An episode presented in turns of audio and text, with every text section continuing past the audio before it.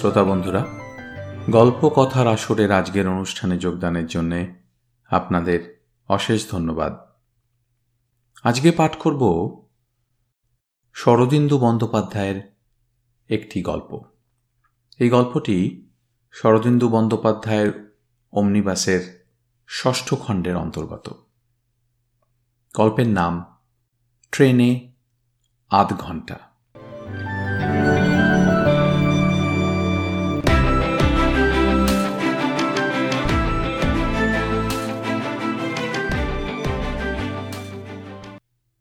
Train station ছাড়িয়া চলিতে আরম্ভ করিয়াছে।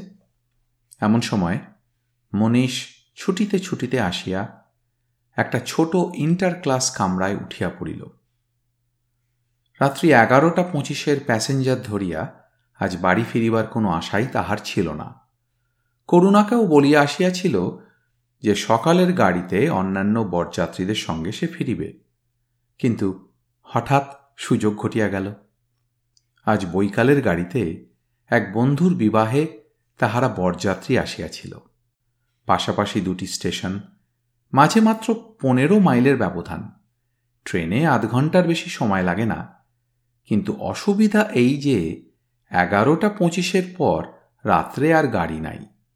তাই স্থির হইয়াছিল যে রাত্রে ফেরা যদি সম্ভব না হইয়া ওঠে, পরদিন প্রাতে ফিরিলেই চলিবে। সকলেই প্রায় রেলের কর্মচারী রেল তাহাদের ঘর বাড়ি এগারোটা বাজিয়া পাঁচ মিনিটের সময় আহার শেষ করিয়া অন্যান্য বরযাত্রীরা যখন গাড়ি ধরিবার আশা ত্যাগ করিয়া পান সিগারেটের জন্য হাঁকাহাঁকি করিতেছিল, সেই ফাঁকে মনীষ কাহাকেও কিছু না বলিয়া চুপি চুপি সরিয়া পড়িয়াছিল। বিবাহ বাড়ি হইতে স্টেশন পাকা দুই মাইল। এই কয় মিনিটে এতটা পথ হাঁটিয়া আসিয়া সেই মাঘ মাসেও ঘামিয়া উঠিয়াছিল। চুরি করিয়া বন্ধুর বিবাহের আসর হইতে পলাইয়া আসার জন্য পরে তাহাকে লজ্জায় পড়িতে হইবে, তাহাও বুঝিতেছিল। কিন্তু তবু রাত্রেই বাড়ি ফিরিবার দুরন্ত লোভ সম্বরণ করিতে পারে নাই। বাসায় আর কেহ নাই, করুণা সারা রাত একলা থাকিবে, দিনকাল খারাপ, এমনি কয়েকটা কৈফিয়ত সে মনে মনে গড়িয়া তুলিবার চেষ্টা করিতেছিল। করুণার জন্য বস্তুত ভয়ের কোনো কারণ ছিল না। স্টেশনের কাছেই মনীষের কোয়ার্টার, আশেপাশে অন্যান্য রেল কর্মচারীদের বাসা, আজিকার বরযাত্রীদের মধ্যে, তাহাদের মধ্যে অনেকেই তরুণী স্ত্রীকে একলা রাখিয়া আসিয়াছিল। প্রয়োজন হইলে নাইট ডিউটির সময় সকলকেই তাহা করিতে হয়, কখনো কাহারও বিপদ উপস্থিত হয় নাই। তবু যে মনীষ রাত্রেই বাড়ি ফিরিবার জন্য এত ব্যস্ত হইয়া পড়িয়াছিল তাহার একমাত্র কারণ। কিন্তু ওটা একটা কারণ বলিয়াই গ্রাহ্য হইতে পারে না। সত্য বটে, মনীষের মাত্র দুই বছর বিবাহ হইয়াছে এবং বউ ছাড়িয়া থাকিতে পারে না, এমন বদনামও তাহার রটিয়া গিয়াছে। কিন্তু কৈফিয়ত হিসেবে ও কথা উত্থাপন করা অতীব লজ্জাকর। সে যা হোক বারোটার মধ্যেই সে বাড়ি পৌঁছিয়া যাইবে। আধ ঘণ্টার পথ। হয়তো করুণা লেপের মধ্যে ঢুকিয়া পরম আরামে ও গরমে ঘুমাইয়া পড়িয়াছে। হয়তো কেন? নিশ্চয়ই ঘুমাইয়া পড়িয়াছে। করুণা মোটে রাত জাগিতে পারে না। মনীষকে হঠাৎ দেখিয়া তাহার ঘুমন্ত চোখে বিস্ময় ও আনন্দ ফুটিয়া উঠিবে। মনীষ পরিপূর্ণ তৃপ্তির একটি নিঃশ্বাস ফেলিয়া বেঞ্চির উপর বসিয়া পড়িল। ট্রেন তখন সবেগে চলিতে আরম্ভ করিয়াছে। কামরার মধ্যে দুইটি লোক। একজন একটা বেঞ্চি জুড়িয়া লম্বাভাবে লেপ মুড়ি দিয়া শুইয়া কেবল মুখটি বাহির করিয়াছিলেন। কলাকৃতি থলথলে মুখমণ্ডলে হপ্তাখানেকের দাড়ি গজাইয়া কৃষ্ণতার একটা গার্হতর প্রলেপ লাগাইয়া দিয়াছিল। তিনি শুইয়া শুইয়া অনিমেষ চক্ষে মনীষকে নিরীক্ষণ করিতেছিলেন। অপর ব্যক্তিকে অপেক্ষাকৃত অল্পবয়স্ক বলিয়া বোধ হয়, সেও একটা বিলাতি কম্বল গায়ে দিয়া অন্য ধারের বেঞ্চির কোণে ঠেসান দিয়া বসিয়াছিল এবং পরম কৌতূহলের সহিত মনীষকে পর্যবেক্ষণ করিতেছিল। তাহার চেহারা রোগা, হাড় বাহির করা, গাল বসিয়া গিয়া চোয়ালের অস্থি অস্বাভাবিক রকম উঁচু হইয়া উঠিয়াছে। দুই চোখের কোলে গভীর কালির আঁচড়।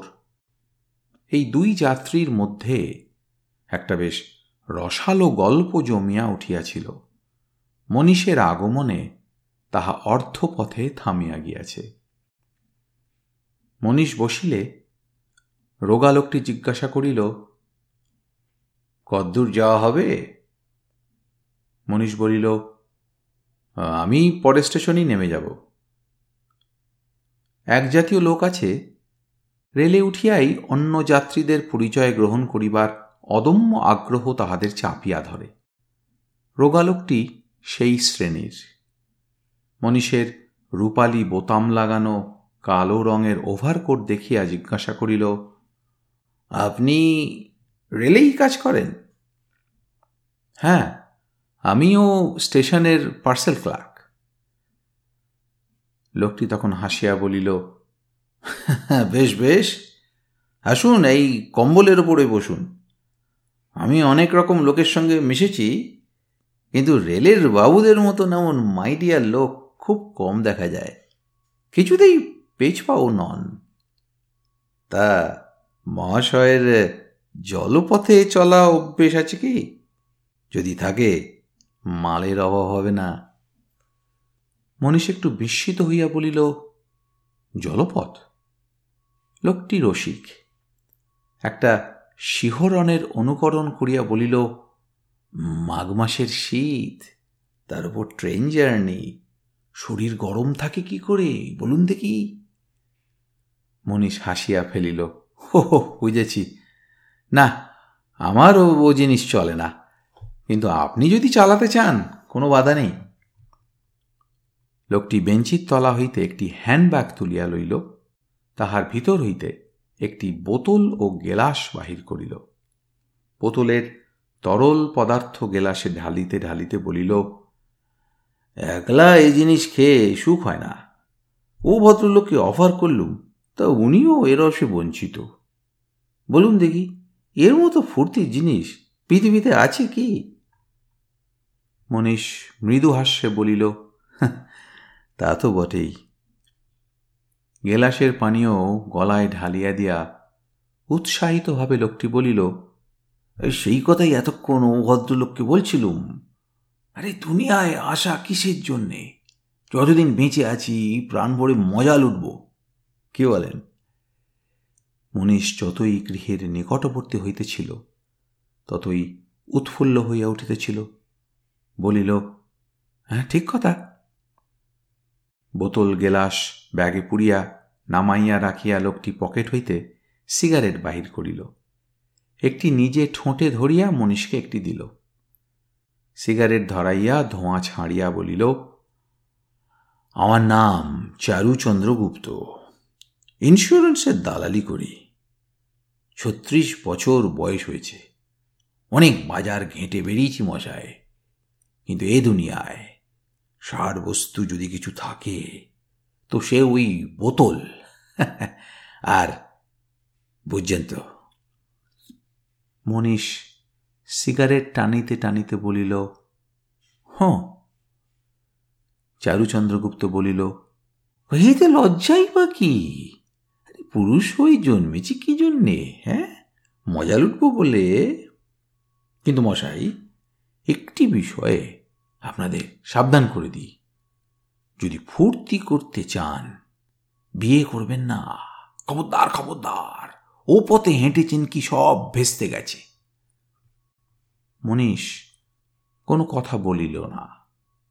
চারু আবার আরম্ভ করিল এই আমাকেই দেখুন না। পনেরো বছর বয়স থেকে ফুর্তি করতে আরম্ভ করেছি। কখনো ঠকেছি কি? নিজে রোজগার করি, নিজের ফুর্তিতে ওড়াই কারুর তো আক্কা রাখি না। কা মজায় আছি বলুন তো। কিন্তু বিয়ে করলে এটা হতো কি? একদিনে সতেরোটা ছানা গজিয়ে যেত। প্যান প্যান, ঘ্যান ঘ্যান, ডাক্তার আর ঘর। একবার ভেবে দেখুন দেখি। মনীষ এবারও চুপ করিয়া রহিল। লেপের মধ্যে শয়ান লোকটির মুখ দেখিয়া মনে হইতে লাগিল, অবিবাহিত জীবনের অপ্রাপ্য সুখৈশ্বর্যের কথা স্মরণ করিয়া এখনই তাহার মুখ দিয়া নাল গড়াইয়া পড়িবে। তিনি কোনো মতে আত্মসম্বরণ করিয়া বলিলেন, যে গল্পটা হচ্ছিল সেটাই হোক না। চারু মনীষকে বলিল ওকে আমার জীবনের ইতিহাস শোনাচ্ছিলাম। ইতিহাস তো নয়, মহাভারত। পনেরো বছর বয়স থেকে আজ পর্যন্ত কত কাণ্ডই যে করলুম? শুনলে বুঝবেন। গলা খাটো করিয়া জিজ্ঞাসা করিল, কখনো ইলোক করেছেন? মনীষ সভয়ে বলিয়া উঠিল, না। লেপ ঢাকা ভদ্রলোকটি স্মরণ করাইয়া দিলেন। ওটা হয়ে গেছে, শালকের গল্পটা বলছিলেন। চারু বলিল হ্যাঁ হ্যাঁ শালকের গল্পটা। কিন্তু ওতে নতুনত্ব কিছু নেই, মশাই। অমন দশটা আমার জীবনে হয়ে গেছে। মনীষ ক্ষীণ স্বরে জিজ্ঞাসা করিল শালকের গল্প? চারু বলিল হ্যাঁ তখন আমি শালকেই থাকি। বছর তিনেক আগেকার কথা। ঠিক পাশের বাড়িতেই, বুঝলেন কিনা? একটা ষোলো বছরের তরুণী, কাশা দেখতে মশাই, রং ফেটে পড়ছে। ঠিক বাঁ চোখের নিচে একটা তিল। আর গরম সে কথা নাই বললুম। মনে মনে বুঝে নিন। এক কথাই যাকে বলে, রমণী। বলুন দেখি, লোভ সামলানো যায়? আর তার তো কোনো বিয়ে হয়নি, তবে হব হব করছিল। আমি দেখলুম বিয়ে হলেই তো পাখি উড়বে। অতএব তার আগেই, বুঝলেন কি না? মতলব ঠিক করে জানলা দিয়ে চিঠি ফেলতে আরম্ভ করলুম। চিঠি যথাস্থানে গিয়ে পৌঁছচ্ছে, কিন্তু জবাব নেই। সে আগে জানলায় এসে দাঁড়াতো, আজকাল আর তাও দাঁড়ায় না। আমাকে দেখে মুখ রাঙা করে সরে যায়। কিন্তু আমিও পুরনো ঘাগি অত সহজে ছাড়বার পাত্র নই। লেগে রইলুম। বুঝলুম কিছুদিন খেলবে, তারপর। দিন পনেরো পরে হঠাৎ একদিন জানলা দিয়ে মুখ বাড়িয়ে খুব গরম হয়ে বললে, আপনি আমাকে যদি আর চিঠি দেন, বাবাকে বলে দেব। চারু কিছুক্ষণ মনে মনে হাসিয়া বলিল, বাবাকে বলে দেব, কথাটা সব মেয়েরই বাঁধা গদ, বুঝেছেন? ন্যাখামি আসলে পেটে খিদে, মুখে লাজ। আমি আরও প্রেমসে চিঠি চালাতে লাগলুম। কিন্তু এক হপ্তাহ কেটে গেল। তবু সে কোনো সারা শব্দ দিলে না। অবশ্যই বাপকেও বললে, না, সে কথা বলাই বাহুল্য। বাড়ির ঝিটাকে আগে থাকতেই টাকা খাইয়ে হাত করেছিল। ঠিক করলুম, এবার আর চিচি না, অন্য চাল চালতে হবে। খবর পেলুম, রোজ সন্ধ্যের পর ছুঁড়ি খিড়কির বাগানে যায়। তো একদিন শর্মাও পাঁচেল ডিঙিয়ে সেখানে গিয়ে হাজির। আচমকা আমাকে দেখে তো আঁতকে উঠল, পালাবার চেষ্টা করলে। আমি পথ আগলে দাঁড়ালুম, থিয়েটারি কায়দায় বললুম, বুক ফেটে যাচ্ছে তোমার জন্যে। সে চেঁচামেচি করে লোক ডাকবার চেষ্টা করলে। আমি তখন নিজ মূর্তি ধারণ করলুম, বললুম চেঁচালে কোনো ফল হবে না, আমি বড়জোর দুহাম মার খাব। কিন্তু তোমার ইহকাল পরকালের দফা রফা সেটা ভেবে চেঁচিয়ে লোক জ্বর করো। মেয়েটা চেঁচালে না বটে, কিন্তু তবু বাঘ মানতে চায় না। তখন আমি ব্রহ্মাস্ত্র ঝাড়লুম। বললুম, আমার দুজন মুসলমান বন্ধু পাঁচিলের ওপরে দাঁড়িয়ে আছে। চেঁচামেচি গোলমাল করেছ কি তারা এসে মুখে কাপড় মেরে বুঝলে? কিন্তু যদি ভালো কথায় রাজি হও, তাহলে আর কেউ জানবে না। শুধু তুমি আর আমি। চারু আবার ব্যাগটা বাহির করিল। বোতল হইতে গেলাসে মদ ঢালিতে প্রবৃত্ত হইল। লেপ ঢাকা ভদ্রলোকটির চোখ হইতে লুব্ধতা ঝরিয়া পড়িতেছিল। তিনি প্রশ্ন করিলেন, তারপর? গেলাস গলায় উপর করিয়া ঢালিয়া দিয়া চারু একটু মুখ বিকৃত করিল। তারপর হাসি হাসি মুখে বলিল দেখো আর কি? রাজি হয়ে গেল? মনীষের হাতের সিগারেট অর্ধদগ্ধ অবস্থায় নিবিয়া গিয়াছিল। সমস্ত শরীর শক্ত করিয়া সে এই কাহিনী শুনিতেছিল। এখন হঠাৎ সিগারেটের দিকে দৃষ্টি পড়িতেই সে শেষটা ছুঁড়িয়া ফেলিয়া দিল। চারু বলিল কিন্তু হলে কি হবে মজায়? মেয়েটা পোষ মানলে না। তারপর থেকে খিড়কির বাগানে আসাই ছেড়ে দিল। ওদিকে বিয়ের সম্বন্ধ ঠিক হয়ে গিয়েছিল। আমারও শালকের কাজ প্রায় শেষ হয়ে এসেছিল। ব্যাগটা আবার বেঞ্চের নিচে রাখিয়া দিল। দিন কয়েক পরে আমিও শালকে ছেড়ে দিলুম। তার বিয়েটা আর দেখা হলো না বলিয়া দাঁত বাহির করিয়া হাসিতে লাগিল। ট্রেনের বেগ ডিস্টান্স সিগন্যালের কাছে আসিয়া মন্দীভূত হইল। চারু আর একটা সিগারেট ধরাইয়া বাক্সটা মনীষের দিকে বাড়াইয়া দিল, বলিল, খান আর একটা আপনার তো এসে পড়ল। শুনলেন তো গল্পটা? এরপর আর কোন ভদ্রলোকের বিয়ে করতে স্বাদ হয় হ্যাঁ? ভাবুন দেখি, আমার কপালেই যদি এরকম একটি। না। মনীষ হাত নাড়িয়া সিগারেট প্রত্যাখ্যান করিয়া উঠিয়া দাঁড়াইল। মনীষের মুখখানা স্বভাবত খুব ধারালো না হইলেও বেশ সুশ্রী। কিন্তু গত কয়েক মিনিটের মধ্যে তাহা শুকাইয়া কুঁকড়াইয়া যেন কদাকার হইয়া গিয়াছিল। গাড়ি প্ল্যাটফর্মে থামিতেই সে কম্পিত হস্তে হাতল ঘুরাইয়া নামিবার উপক্রম করিল। চারু বলিল আচ্ছা তাহলে নমস্কার মশাই। মনীষ নামিতে গিয়া হঠাৎ ফিরিয়া দাঁড়াইল। তাহার অন্তরে একটা ভীষণ যুদ্ধ চলিতেছিল। সে মনে মনে বলিতেছিল না জিজ্ঞাসা করব না, জিজ্ঞাসা করব না। কিন্তু শেষে আর পারিল না। স্খলিত কণ্ঠে বলিল মেয়েটির নাম কি? চারু বলিল, নাম? নামটা রসুন করুণাময়ী। কিন্তু নামের সঙ্গে চরিত্রের একটুও মিল নেই মজাই হ্যাঁ।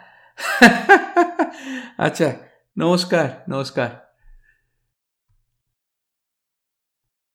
মণিমণ্ডিত দেহ বিষোদ্গারী সর্পের মতো অন্ধকার। আকাশে গার্হ ধূম নিক্ষেপ করিতে করিতে ট্রেন চলিয়া গেল। মনীষও একটা হোঁচট খাইয়া প্ল্যাটফর্মের বাহিরে আসিল। টিকিট কালেক্টর তাহার বন্ধু, ডিউটির জন্য সে বরযাত্রী যাইতে পায় নাই। নিদ্রাজড়িত স্বরে তাহাকে কি জিজ্ঞাসা করিল, মনীষ শুনিতে পাইল না। স্টেশন হইতে একশত গজের মধ্যেই মনীষের ছোট্ট লাল ইঁটের বাসা। অন্ধকার পথ দিয়া একরকম অভ্যাস বসেই সে সেই দিকে চলিল। মাথার মধ্যে তাহার রক্ত ঘুরপাক খাইতেছিল। করুণা করুণা এই, আজ দু বছর ধরিয়া সে অন্যের উচ্ছিষ্ট নারীকে নিজের একান্ত আপনার স্ত্রী বলিয়া ভাবিয়া আসিতেছে। একদিনের জন্য সন্দেহ করে নাই যে করুণা তাহাকে ঠকাইতেছে। উহ, এই করুণা একটা শারীরিক অস্বচ্ছন্দ অনুভব করিয়া সে বাহ্য চেতনা ফিরিয়া পাইল। দেখিল তাহার শরীরের সমস্ত পেশিগুলা শক্ত হইয়া আছে। মুষ্টিবদ্ধ হাতের নখ হাতের তেলোয় বেঁধিয়া জ্বালা করিতেছে। সে জোর করিয়া পেশিগুলা শিথিল করিয়া দিল।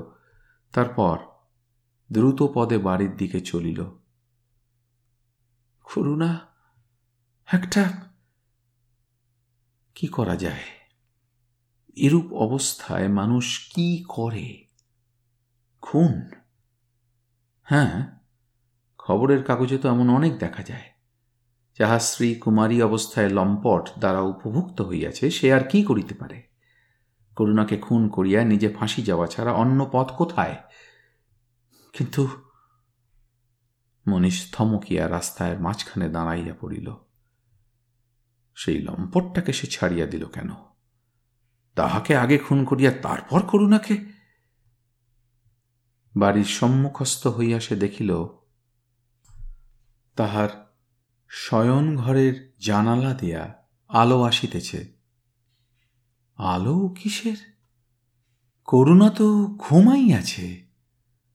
তবে কি পা টিপিয়া টিপিয়া চোরের মতো গিয়া মনীষ জানালার কাচের ভেতর দিয়া উঁকি মারিল? দেখিল করুণা মেঝে কম্বল পাতিয়া একটা র্যাপার গায়ে জড়াইয়া বসিয়া বই পড়িতেছে।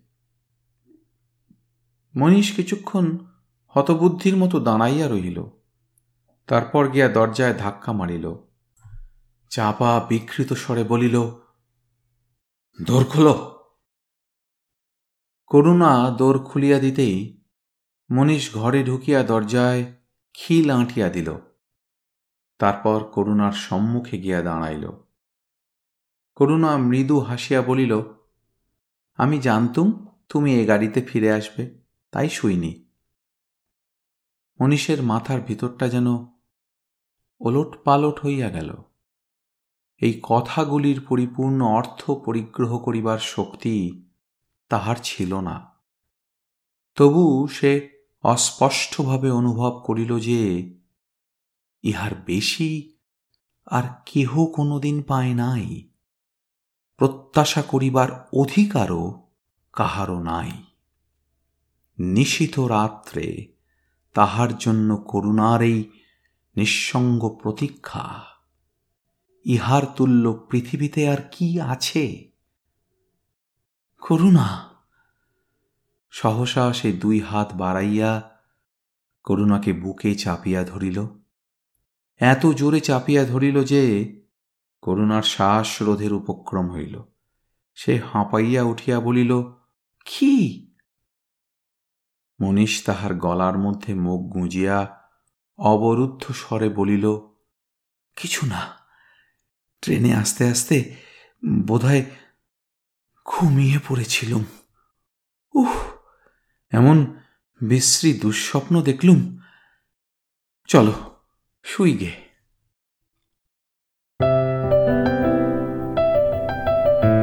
আপনাদের মতামত আমাদের জানাতে ভুলবেন না কিন্তু, শ্রোতা বন্ধুরা। আমাদের ওয়েবসাইট গল্প কথার আসর dot org G O L P O K O T H A R A S O R dot O R G